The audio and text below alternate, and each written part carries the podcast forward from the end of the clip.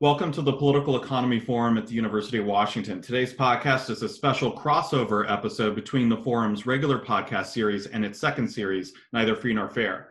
I'm James Long, Associate Professor of Political Science at the University of Washington and co founder of the forum, along with Professor Victor Menaldo, one of today's guests. Hello, Victor. How's it going? Thanks. Good. We also have Mark Smith, Professor of Political Science, Forum Affiliate, and Specialist in American Politics. Hello, Mark. Hi, James. We wanted to have a crossover episode today that will post to both podcast series to discuss the presidential debates, both what we've seen thus far and what we may or may not expect for the remaining debates in the campaign. And I thought this topic would be relevant for both podcasts for a number of re- or for a couple of reasons. First, the debate last Tuesday was relevant for election security because that was one of the six topics decided on by the moderator Chris Wallace and debated by both candidates.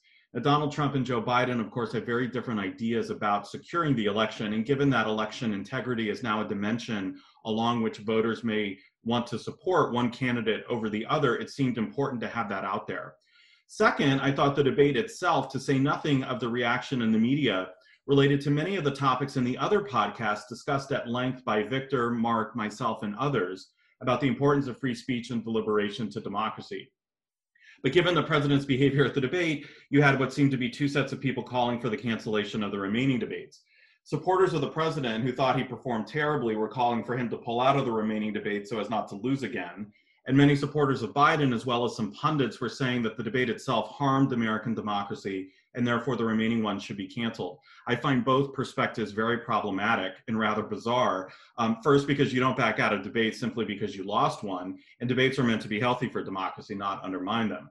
Now, of course, there's been a third reason floated to cancel the remaining debates because the last one may have, in fact, been a super spreader event for COVID.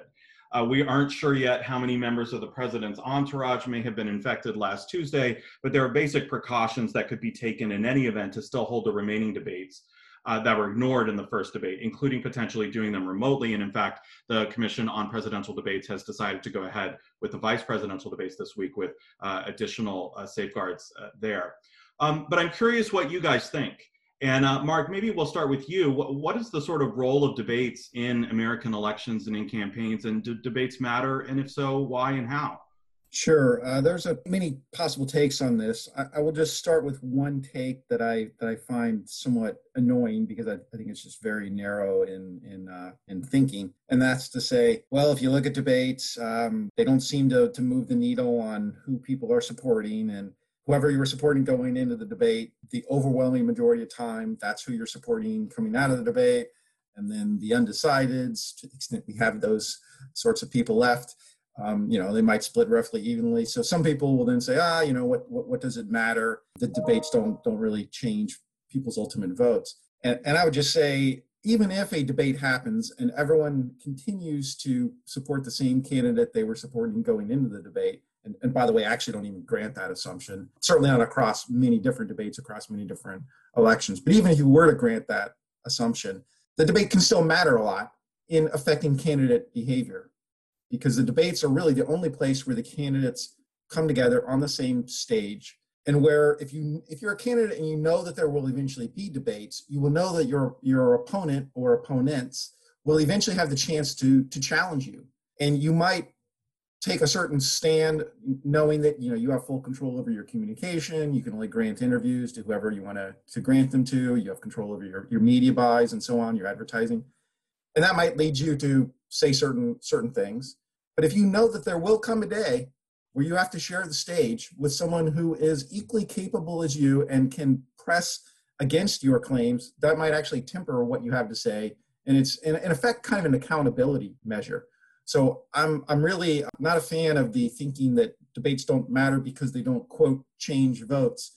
I think that point is actually wrong. They do sometimes change votes, but even if they don't, debates can still have an important role in, in candidate behavior. They can also matter just in kind of showing um, engagement we have a real problem in, in this country of people you know not wanting to talk to even some of their family members or friends who are now you know in, in different parties and, and so on. And if even at the highest level candidates of different parties can't even come together to have a conversation or, or some kind of uh, you know event slash debate that that's a bad signal for the rest of of society. And then a, a third thing i would point to is you got debates as a, as a in a sense kind of focusing events where um, those of us who are professional political scientists we pay a lot of attention and maybe they don't matter that much for us. And there's also a segment of, of the electorate the people who are on twitter the people who are you know reading political news. Okay they already know a lot. They don't necessarily need the debates. But there's a ton of people out there who really don't pay much attention during the very long campaigns we have in this country. They really get locked in during the run up to the election in the last month. And it's the debates that help generate some of that attention and energy that then in turn gets people to start focusing more on the on the campaign. So we can't allow the fact that you know Twitter users are don't really need the debates. Okay, fine. They don't really need the debates. But for people with much lower level, levels of political attention, they do need the debates. The debates help to attract their attention to the election, and thus they have that important function. Once again, regardless of whether watching the debate or hearing about the debate actually changes anybody's mind. And Mark, one idea I had on your second point is that during primaries, it, it seems to me that one of the things that people watching a primary explicitly decide uh, uh, along a, a, dimension that they decide along is thinking about, for instance, in the last Democratic primary, who among these candidates that I'm looking at will be the one to debate Donald Trump.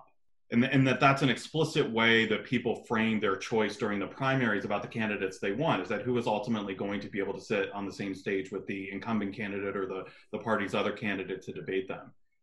Yeah, I agree with that. That that could be part of the the calculation where if you do have an incumbent president, everybody in the other party knows throughout. I'm not just choosing a candidate in the abstract. I'm choosing a candidate to go up against this particular opponent, and that might actually affect your your thinking about who would you would you would support, and that matters for both the formal debate stage, but also just what kind of campaign would they run. Um, what kind of groups would they appeal to in, in, the US context, which states might they be popular in, and all those other kinds of, of calculations come in come into play. So um, yeah, I agree with you that the, the debates can matter in uh, people's thinking during primaries. So you know, uh, and, and I, I, bet if we sat here, we could probably come up with some other ways that the, the debates matter too, beyond just did they change anybody's uh, votes. So I would just urge us against the narrow perspective of you know, do they change votes? And to think about debates as part of a long sequence of events that affect voters, how they focus on the campaign, as well as as candidate behavior long before the debate is actually held. I have a question, which is uh, for either of you, which is why do you think the members of the media and members of both campaigns were so glib as to suggest the cancellation of the remaining debates? Sure, I'll, I'll take that first. I think there's a, a certain kind of, of person uh, especially if you are, you know, a quote pundit, where you basically show your sophistication by trashing the system in, that you observe. And you say, you know, oh, this debate didn't accomplish anything. It was just, you know, Trump talking over Biden, Biden fighting to, to try to get in, a lot of insult, insults hurled both directions. You know, I'm above that. I'm, I, I need, I need no part of that. And, and to just, uh, you know kind of show your sophistication by saying this is a this is a, a travesty of of democracy. I just say i'll say i'm not i'm not s- sympathetic to that view um, in part because okay watch the debate wasn't necessarily a pleasant experience but this is what we have right now. So trying to, to run away from it and say well you know let's not have another debate because it was a very uncivil exchange. Okay it was a very uncivil exchange do you think that the rest of the campaign has been civil? Do you think that what people post on Facebook is, is, is civil? Do you think that the whole discourse we have in this country is civil? So if you just yank the debates out of that, I don't see how you improve any any of the other things. Um, if anything, I think you might make them worse because you get lower levels of, of candidate engagement, and you can, you know, linking back to our, our, our earlier discussion, take stands knowing you'll never be challenged on them by by the other person, at least not while sharing a stage with them. So just the notion that the debate was uncivil, therefore we shouldn't have any more of them, that just doesn't make much sense to me. I completely agree. I mean, the the having of the debate is what is in service to democracy. The particular contours of anybody's behavior during that debate has nothing to do with democracy. And if these are the candidates, then these are the candidates we face, and we should air this out and and have people decide. Victor, what do you think? Well, I think what Mark said makes a whole lot of sense in that if you're a pundit or a, a journalist, a so called expert, maybe that is a way you signal your bona fides, right? As a guardian, I guess, or steward of the system. You're there to pass moral judgment on whether the system works according to the way you think it should work, or to signal to your viewers or the audience that there is something off or that certain norms have been trespassed against. That the thing is, though, we don't really need gatekeepers to tell us that. Everybody who watched the debate clearly observed that there were norms that were transgressed in terms of civility and the way that debates had taken place before. So maybe there's a little bit of insecurity that the pundits feel sometimes that maybe they're not as important or needed when things are so obvious, in fact. And so then they go overboard. So that's just ruminating on what Mark said. I think that was a really good theory. In terms of like why a partisan would want the debate canceled, here's just some speculation on the fly if you're in Biden's camp, why doesn't he just cash in his winnings now? Because what it seems to me that if the needle was moved, and Mark could correct me if I'm wrong, it was in Biden's direction if you look at some of the polling after the debate. So cash in your winnings and go home while you're still ahead, right? If you're a Trump supporter, well, maybe the next debate will be even a bigger train wreck, and therefore, why expose your candidate to that risk?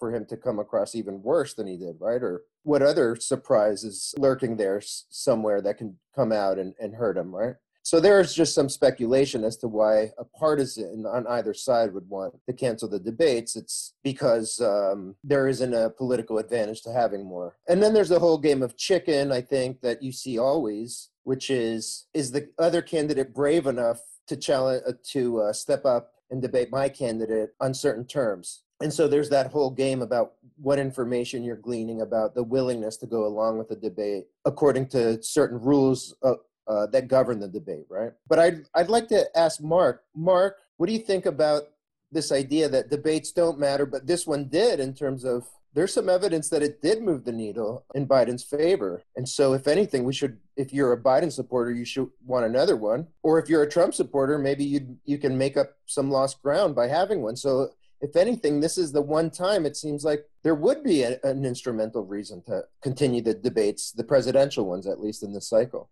Yeah, I, I think you're onto something there. From the polling that I've looked at, there are some uh, polling organizations that were in the field both right before and then right after the debate. And so you had the you know, same polling firm, same methodology in terms of, of how they reach voters and um, do their weights for likely voters and all, all the adjustments that have to be made. And, and if you look at those, um, you do see a, a, shift in Biden's direction of maybe about a, a point or two. And um, that's a, a, fairly large, you know, effect in an electorate where most people are already locked in for who they are supporting. And it's kind of hard to, to, to move the polls um, in, in that respect. And so I, I agree with you on that, Victor. And then also in terms of the strategic calculations, my interpretation of what Trump was up to was that they for, for, the last several months there's been this kind of meme going around that you know biden's old he's senile he's losing it he you know can't keep his, his can't keep his thoughts strung together and you've seen even people like say joe rogan pushing this this idea therefore if you're if you're trump you might be thinking all right i'm i'm, I'm down according to the even the, his own internal polls. I, I need to do something to, to shake this up. And if you look at, at past debates there, there are of course a pretty large chunk of people who watch them, but then a ton of people who don't watch them, but then react afterward to whatever clips get spliced up and then re- recirculated. And I think that Trump's strategy was to really try to rattle Biden to, to every time he starts speaking, just interrupt him to get try to get Biden all flustered so that he would he would have a quote senior moment where he would lose his train of thought, and then you've got that you know 10 second clip of Biden just looking totally confused. And then that would feed into the narrative that uh, Biden's uh, going senile and he's not up to the job of, of being president. I think it was a plausible strategy if that really was a Trump strategy. I think it just didn't work because Biden actually uh, held his cool re- reasonably well. Um, I think in, in, a situation where your opponent is continually interrupting you and frankly insulting you, you have to do some amount of insulting back or you just end up looking weak. So you know, he I think he kind of struck the right balance between returning fire and just letting people observe Trump in the in the raw. And he was always able to kind of get back onto his his train of thought. I think there was really only one point where he started saying something and then it, it didn't go his way, and then he had to kind of backtrack. And that was where uh, Trump was trying to pin him down. You know, oh, you support the Green New Deal? That's this radical agenda. And, and Biden was trying to say, no, I do not support the Green New Deal. I support the Biden plan. I have my own climate change uh, proposals. And then during the very next exchange, he started off by by like talking about how great the Green New Deal was. Before, at some point, he kind of worked worked back to say that he was separating himself from the Green New Deal. So there was that one point where he he did look like he um, lost track of what he what he was saying and thinking. But overall, he he he didn't have the quote senior moment that I think Trump was looking for, and so the uh, the chance to have those little clips that would get spliced up and then circulated on social media, it just never emerged from Trump. Even though I think it was a plausible strategy, it just it just didn't end up working out. Mark, I think one of the things you're talking about that I think is always important with debates is actually getting the candidates on the record about what their policies and ideas are. And I think people have misinterpreted the degree to which that actually did happen in this debate because they think, okay, it was a lot of people talking over each other. And of course, a lot of what Trump said was a lie, and Biden wasn't able to get out and, and sort of go into details. Um, however, just sort of narrowly and selfishly, I'm I, I was very happy to see that election integrity was one of the six topics and then happy to have both candidates on the record you know not on the record in a tweet or a campaign ad but in a nonpartisan uh, debate setting where both of them had to comment on their views about electoral integrity, their views on mail in ballot. And both candidates had very different views, and that came out. And maybe that was the first time that a person saw it. Maybe they already knew that they had those views. But to me, that's really, really important um, going into this election that we have a very clear understanding of how these candidates differ on those issues. And you know, Trump said this is not going to end well. It's a rigged election. It's fraud. It's a sham. He disparaged mail-in voting, and Biden was on the record saying that he, you know, he supports mail-in voting, and that if he loses fair and square, that he's not going to contest the result. So I'm curious, sort of, how we think about then the putting on the table of, of, policy things that you know it doesn't need to be a person reading a long policy document for us to see the ways in which candidates differ over policy. It seems to me the debate stage is a really important venue for that to be shown. Yeah i, I think you're onto something there this kind of links back to the, our earlier discussion about you know the pundits having the sophisticated take saying oh this was really uncivil there was candidates getting down in the mud and there, there was no there was no substance I, I, just don't see that. I think they they did say things of substance on policy matters. As you mentioned, there was a quite a lot that was said on, on, on election security, and there was there was a lot said on other topics. Now, if you were just watching it, it might have been a an unpleasant experience for a lot of people, and then you you have that visceral reaction that kind of dominates your your perspective on the debate, and then you miss out on the fact that overlayered on top of of the mud they were actually saying things that were relevant to public policy matters of how are we going to be governed and what's your you know plans uh, going forward. So um, i disagree with the take that there was quote no substance in the debate. There, there was substance in there. Now it may have been hard to kind of necessarily see that during the time but if you were to say go back and just read the transcripts you might come away with a very different perspective on these than if you were, were watching it live. Because during the transcripts you know the, the tone of the voice is off and and, and you can kind of pause it and, slow down your reading if necessary. So there there is substance there. And, and as you say it's on the record now. And while watching an hour and a half of of these two guys you know kind of beating each other um, on the head might put you in a uh, in a spell. If you could just watch say the election security piece by itself um, there's there's a lot there for us to chew on, and and uh, it does force the candidates to go on on the record on some of these important topics. The other thing is, is it, it won't surprise you too, or my other colleagues or students to know that I did high school debate, uh, Lincoln Douglas debate. But debates are not just about ideas and policies, although they are meant to be about that. They're also about style. They're also about communication. And so, to me, um, you may not have enjoyed the way in which Biden and Trump are interacting with each other, but they were very clear about how they are as individuals and how they how they communicate their ideas. And to me, that's a very important dimension along which to select a president because personality matters, communication style matters. This is how you know this is a, a dimension on which people select candidates, and that's probably a good thing. But not knowing how they're going to act, you know, not knowing how they're going to behave in the absence of debates, it's just a question mark so doesn't the style, even if we don't like what we saw, doesn't the style aspect of it matter a great deal to our thinking about candidates? I would say yes to that. I mean, we human beings are animals, and this is a cliche, but body language matters to us.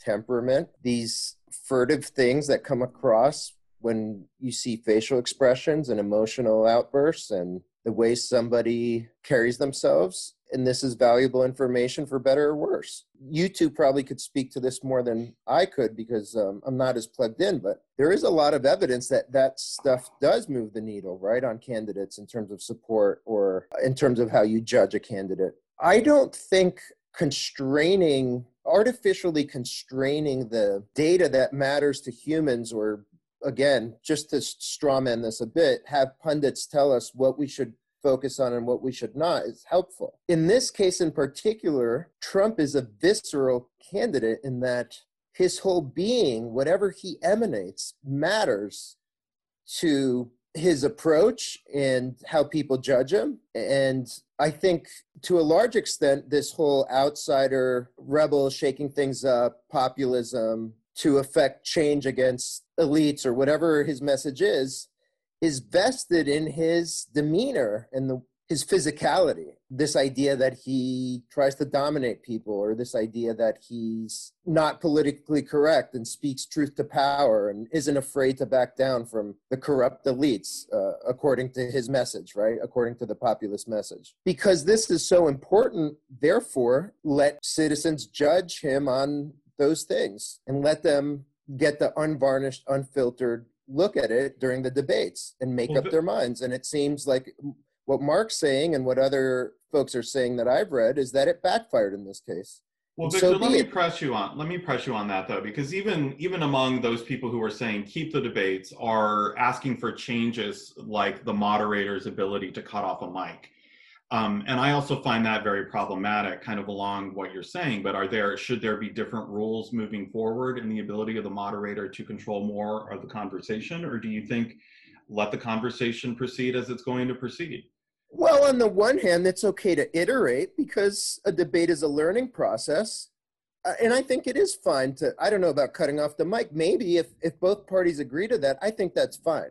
In terms of the rules as such, I'm not a stickler for one way or another, and I guess I'm not worried too much that the rules were violated because that itself is information that's helpful to voters, right? Yeah, I, I agree. Uh, but what I would say is don't throw the baby out with the bathwater just because things went off the rails or it was uncomfortable or we learned things in, in ways that we didn't expect with the body language and the fact that the cutting Biden off was something that dominated the conversation afterwards and and then we learn something about trump and are able to make up our mind about his temperament and character and whatnot. That doesn't mean then you know get rid of the debates as as we've all been saying. It might mean to fine tune them and to learn and democracy is an evolutionary process where even the candidates themselves at a particular moment in time might define the parameters of the conversation and the negotiation over the rules. That's fine but we shouldn't be afraid of that and we should in fact embrace it as part of the democratic experiment. These are unique moments. These are idiosyncratic candidates. The context is different than it has been in the past. So yeah to have a cookie cutter expectation that we're going to have the type of dignified debates that probably we've never had anyway but that we had during uh, lincoln douglas might not make sense and that might be okay Mark, do you see any room to change the rules, or do you think it should just be as it was before? Well, there's a debate commission that is formally in, in charge of this, and uh, the candidates have, have agreed to, to, to, three debates, one vice presidential debate, with uh, certain formats and with, with certain rules. So that that's already been negotiated well in advance. Now they are they are renegotiating some things now, and, and as I understand it, for for the vice presidential debate coming up, They've, they've changed some of the health and safety uh, protocols. Um, but at, at, at, this point, anything that that uh, would we to, to, change would have to be agreed upon by by both candidates and their representatives.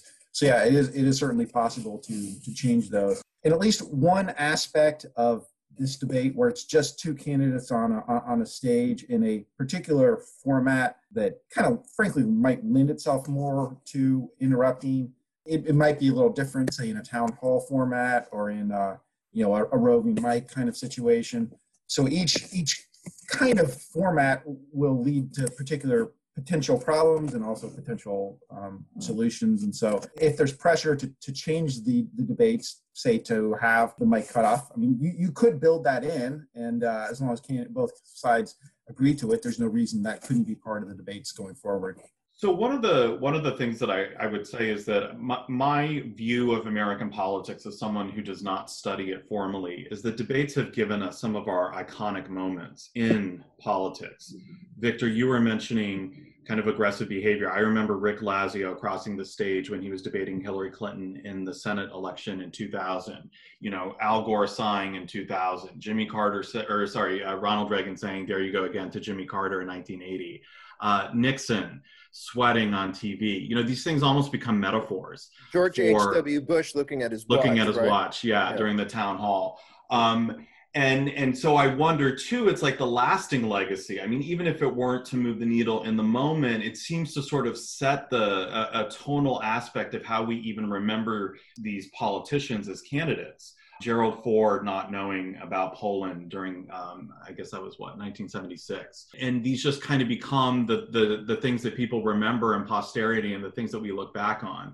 Mark, is that overblowing the degree to which the debates have set this, or are these the moments that basically, you know, un, you know, underscore the things that we already thought about these candidates? I would say probably a little of both. Sometimes, if, if you look back at the coverage of those events as they transpired that was in fact the uh, the story, like with with um, President Ford not seeming to recognize the the Soviet domination of, of Poland, and because that became sort of the iconic moment of that debate, it became part of the conversation the next few days, and he in fact ended up having to issue a clarification saying, um, you know, I, I realize that the Soviets are are uh, there's a Soviet bloc and Poland is not is not free. What I was trying to say was that the Polish people are still free and uh, they they don't accept the Soviet domination. So the um, that take on the debate then shaped the, the news coverage and then the, the discussion in the days afterward. And in some ways, it's almost inevitable that little pieces of, of a debate will get picked up um, and, and talked about simply because if a debate goes on for an hour and a half, you're trying to characterize the debate, you're trying to say, well, what were the highlights of this debate? You can't go back and and like replay and say like well just watch the whole hour and a half. You're going to pick out something that that somehow is is supposed to crystallize what was happening. And we say uh, george h.w bush looking at, at his watch that kind of symbolized frankly how a lot of people viewed him approaching the, the whole thing where he seemed just a little bit uncomfortable. And frankly that might have been partly related to the format because if, if i remember correctly that that was the first year that they used a, a, town hall format and you had people from the audience, um, you know, kind of coming up and, and, asking questions. And Bush was more of a, you know, patrician sort of a, a person. And that level of kind of, you know, intimacy that was probably not his natural terrain. Whereas for Bill Clinton, you know, he he kind of grown up in the Oprah age and he could walk right into the crowd and talk about, hey, I relate to you. You know, your brother lost your job. You know, your sister's is is on uh, um, you know, is having trouble with alcohol or, and so on, and he could just sort of speak that that language. So that particular debate format played well into Clinton's strengths, played against Bush's strengths. Bush looking at his watch was just kind of a symbol of that, and then people picked up on that looking at his, his watch afterward to, to to kind of highlight something about the, the debate as a whole. And so these iconic moments, um, often they were picked up at the time. I, I think the one with like uh, with, Nixon sweating and, and you know doing better with people who are listening on the radio as opposed to Kennedy doing better with people talking about it on TV. From what I've what I've read, that was more of kind of an after the fact reconstruction, you know, months later. Um, and that if you look at the the immediate post debate coverage, that that actually didn't didn't show up as a, as a main point. So we do do have to be careful about sort of once you know the winner of the election, you might then go and back go back and say, aha, here was the key moment when you know Nixon was sweating and, and Kennedy looked cool and comfortable. So we've got to be on on on guard against um, you know hindsight bias. But having said that, I do think that we, we can point to other cases where certain iconic moments really were talked about at the time, and those did seem to make a difference in how people were viewing the whole event in, in the succeeding days. Victor, one uh, thing that kind of angered me in the media's uh, quick judgment of their assessment of the debate and calling for just canceling the future debates was how sort of narrow and narcissistic in the American mind that that, that argument could be made in the sense of like, oh, well, it, it really doesn't matter. It doesn't matter to democracy. It doesn't matter to America. And, you know, maybe we've taken them for granted. Maybe we've gotten used to them and they've been around for a long time. So we just assume that we should have debates. But if we don't have debates, that's okay. But globally, for new democracies and emerging democracies, debates are a big deal candidates have not shown up uh, in Kenya and Afghanistan. There were huge, you know, well-publicized debates. Candidates not showing up. That, in and of itself, being an important um, indication, as well as where candidates are showing up, and people really, for the first time, getting introduced to candidates. But I'm wondering what you can say about kind of the role of debates more generally, and and how important they are to democracies, particularly in developing countries. Actually, at the risk of indulging in hindsight bias, uh, and I think Mark makes a great point. I would say they're monumental. They're pivotal in some cases. You know, people fighting for democracy will crawl through broken glass sometimes, in a sense, to get a debate on the air to fight the incumbents to debate at all. Part of plying people from power and transitioning from authoritarianism is having them accept the challengers and having them accept the fact that they are not beneath debating other people. And it's a risk for incumbents in a authoritarian regime for sure because it makes them run on their records and their records are usually pretty poor. So the stakes are huge. The passion over them is intense. It's like the same logic you get in the United States in a consolidated democracy, but magnified a thousand times because it's a referendum on the incumbents, which are dictators. Um, and for the challenger, it is the opportunity for them to rise to the occasion and to signal to fellow citizens that they can be trusted and that whatever promises the incumbents make to entrench themselves in power, be it stability or peace or prosperity you know the same arguments you hear in the US but in developing countries sometimes it means well you know if we're if we lose and and we do allow the transition to take place we're going to have a civil war where you're killing each other in the streets or we're going to return to mass starvation. Or you know the class warfare that you feared is going to happen where landlords are taken from their homes and beaten or murdered, right? Uh, it's everything to the extreme degree uh, that you'd see here in terms of arguments back and forth between left and right or between incumbents and challengers.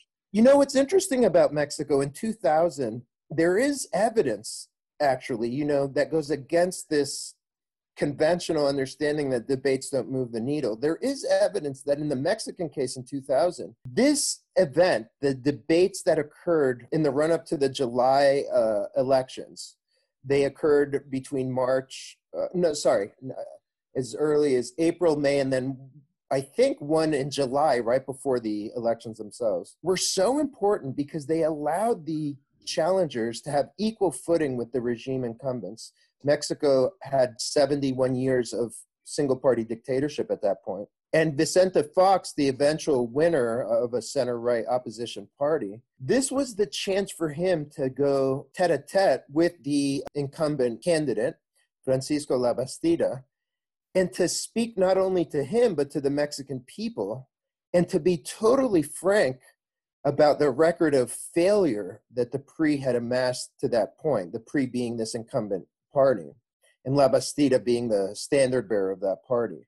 And it was powerful. You know, I watched it myself. Millions and millions of Mexicans tuned in. I think it was the highest rated television program by far in Mexico's history. And he said things to Labastida that nobody else would have had the courage to say at that point in time.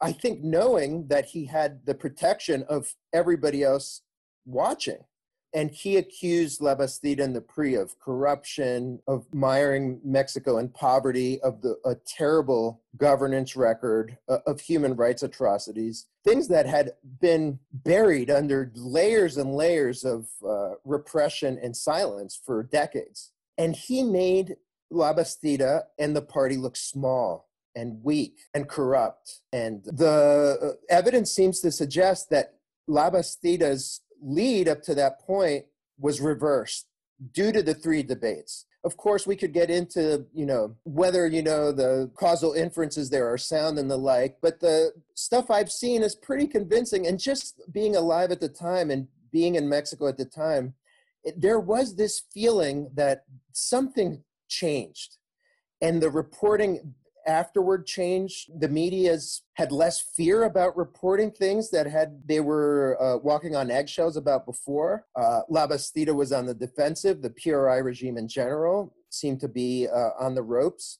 So there was something that really mattered. And the visceral stuff in terms of the body language in terms of the optics i think were half the story. Fox is six four. Labastida was considerably shorter in this case, Fox took on the role of Trump almost as the outsider. He used a lot of insults and a lot of political theater, so to speak, to make his case. But all things considered, the combination of speaking truth to power, of telling the Mexican people that enough was enough, and accusing them in real time, the PRI that is, of lies, corruption, deceit, and repression, had a powerful impact. And I think Mexicans would have fought tooth and nail, and they did actually, to get the debates on uh, television because there was a lot of heated, contentious negotiation that went on between the parties. It wasn't only them two on air that night. There were six political parties contesting the election and therefore six candidates, but they stole the show. But the negotiations between them in the run up were very heated. And at certain time periods, it did seem like the debates would not air because they couldn't come to an agreement. So we've seen this movie before in other parts of the world. And in Mexico's case, I have to say, it was instrumental to the democratic transition. I think it is, that's the case in other parts of the world as well. Victor, one of the things that I think a point that you're making that's subtle, but I think is important and, and, describes part of my frustration at the willingness of Americans to sort of dispense with debates that easily in this instance is that debates are not just about how voters perceive them, but they're also about granting legitimacy to the system as realized through the competitors in the actual election itself. So that if you think democracy, you know, if you think a country is moving along towards democracy, that requires the competitive parties. And that requires the parties to be answerable to each other and those parties to have standing and legitimacy. And a debate forum is a place where you see that because they're literally granted space on the stage alongside of you know a party that could be a long dominant dicta- uh, dictatorial party like the PRI in Mexico, um, or even just in early days of democracy, um, having the incumbent government have to face other politicians and other parties it seems to me that one of the important things in the American context is you have to have a Democrat and Republican on the same stage to understand that we have competitive elections. Yes, we have a two party system, but that they're both granted standing, that we don't just have a system where the government held by an incumbent is able to make certain kinds of statements or, or not be subject to certain processes or oversight simply because they don't want to be. And then getting, uh, getting rid of debates is a sign of dictatorship. It's a sign of sort of throwing out the, the messy processes of democracy that really matter a great deal. Absolutely. The debates themselves are symbolic in an authoritarian regime about the possibility for democracy. In fact, going back to the Vicente Fox against Labastida debate in 2000 in Mexico, Fox repeatedly made a, allusions to South Africa under apartheid and to Germany uh, divided by the Berlin Wall. And he said to the Mexican people, folks in those countries were brave. You can be brave too. And you can have the courage to vote for democracy after 71 years of rule by this single party dictatorship. And so, in developing, eh, not developing countries, but in, well, uh, in authoritarian countries that happen to, happen to be developing countries, there is an underground railroad almost of knowledge of what's going on when there are these pivot points towards transitions to democracy. And the Mexican people tuning in that night understood fully what Fox meant. They were aware of what was happening or had happened in 1994 in South Africa. They were aware about of the Berlin Wall in 1989 and the Eastern European uh, democratic revolutions. And there is a grammar that understands in authoritarianism, those uh, folks pining for democracy, there's a grammar that understands that the legitimacy and standing of the opposition, of the challengers, is incredibly important for all the reasons you stated, but also to give people the courage that they won't be retaliated against. If you see a strong opposition candidate that's not afraid and is up there on the stage with the incumbent with equal footing, that might be the little nudge you need to go out to the polls and vote your conscience. I'll just build a little bit on what, what Victor was saying. I think that you have to acknowledge um, anybody who's paying attention that in, in, in, this country, the things that we've taken for granted a long time, we can no longer take for granted. Um, I think there's a real possibility of, of election related violence.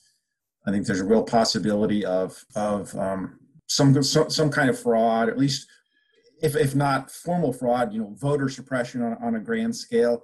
And by the way, you can often do this through, through legal means. Uh, I'll just throw out the example of the uh, governor of Texas, um, Greg Abbott they have early voting there, and he is using his administrative authority to make it so that there's one drop box in each county.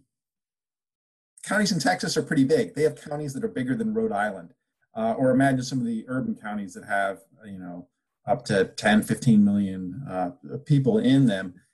Imagine having one place in the entire county where you can go to drop your drop your ballot if you're um, doing early that's clearly an, an, attempt to just suppress early voting in, in general and make it more difficult to people uh, to vote. Um, I think that uh, the president has, during the debate itself, he called upon his supporters, you know, go and watch the polling places, uh, go to these electoral commissions, you know, and you could imagine a, a big mob massing out outside Trump supporters and, and Biden supporters, and there's a real potential of, of some violence uh, breaking out there and so on.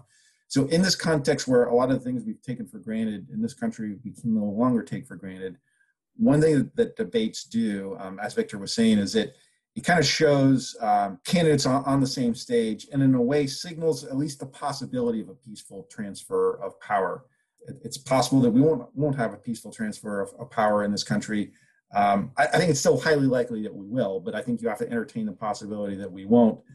And if you were to just, just get rid of debates, I think it, it, makes those sorts of things even even more problematic. Just putting candidates on the same stage does sort of signal they're playing the same game, they're competing in an electoral system. There's at least the possibility of a peaceful transfer of power. So, um, for those and and the other reasons we talked about earlier, the debates are crucial, and I think the talk of of getting rid of them is is just nonsense. Great, Victor. Do you want to wrap up? Actually, uh, I want you to wrap up if you can speak a bit more to other cases or to just democracy in general. I think you'd be the perfect person to. Yeah, I would say my final point, Mark, is a little bit related to what you just said, which is I think the reason that pe- one of the reasons that people want to cancel the debates is exactly the reason to keep having them. I think people understandably were very bothered by the potential calls to action and violence made by the president during the debate. I think they were very bothered by the fact that when asked by Chris Wallace and Joe Biden to disavow white supremacist groups, he refused to do so. And so that in a way, I think an honest fear is that continued debates will be uh, a fora uh, for the president to continue to make those sorts of calls to action in ways that, again, are not controlled by his communication strategist, not controlled by his ability to send out a tweet, but happen live in real time. And I think people are, are reasonably and understandably concerned about that. And I think that's a legitimate concern. However, you know, I'll go back to a point that I made at the beginning, which is I, I think it's important to have that on the record I think it's important for us to see that and for us to know that.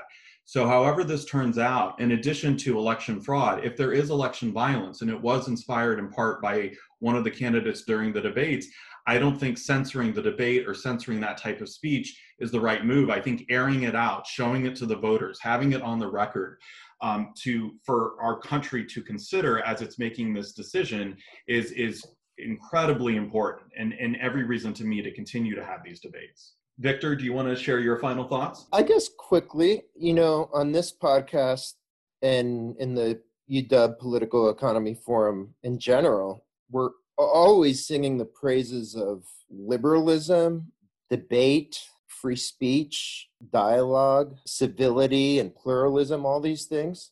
You know, if anything, maybe the debate shows that those principles are atrophying to a certain degree and that the two debaters, they skewed a little bit far from the way you'd want to do this in a perfect world. And the reaction by some to the debate is to look away or to cancel them or to stop debating, period and to just make up your mind and, and engage in more partisanship or more echo chamber type exchange of ideas rather than hearing the other side out. Now, you brought up really good points. What about when the other side, in this case, President Trump, is patently illiberal and is saying things that are downright scary and that are not about respect and mutual tolerance and forbearance and peaceful transition of power? and I don't think there are easy answers for like how we should react to that. This is uh, uncharted territory, as Mark said or alluded to. Uh, we've taken things for granted, and we can't take take them for granted anymore. But one theory of the case is let's double down on our values and let's double down on liberalism and the way we've practiced democracy so far. And if there's an example of a debate that doesn't live up to those standards, let's reimpose them and one way to do that is to fight for more debates, even if they're ugly and uh, they go off the rails and they're uncivil, because that itself is informative and we've learned something, which is we've got to do better. So we always say this, and I hope we're right that the more speech is better, more ideas are better, more debates are better, even if um, they're messy and things are said that we might not like. But it just seems so odd, and maybe we'll have a sequel where we can have an anti-debate a- advocate come on. It just seems so odd to cancel something or to stop doing it just because we're not doing it well. We could just do things better. I, I think that's my final view on that. I agree. Well, thanks a lot, guys, for being on today, and let's see what happens with the uh, remaining vice presidential debate this week and the and the now scheduled, but you know everything is subject to change at this point with COVID and, and calls for the cancellation of debates, the two more debates that will happen in the coming weeks. Thanks, Victor. Thanks, Mark. Thanks. Yeah, thanks. This was fun.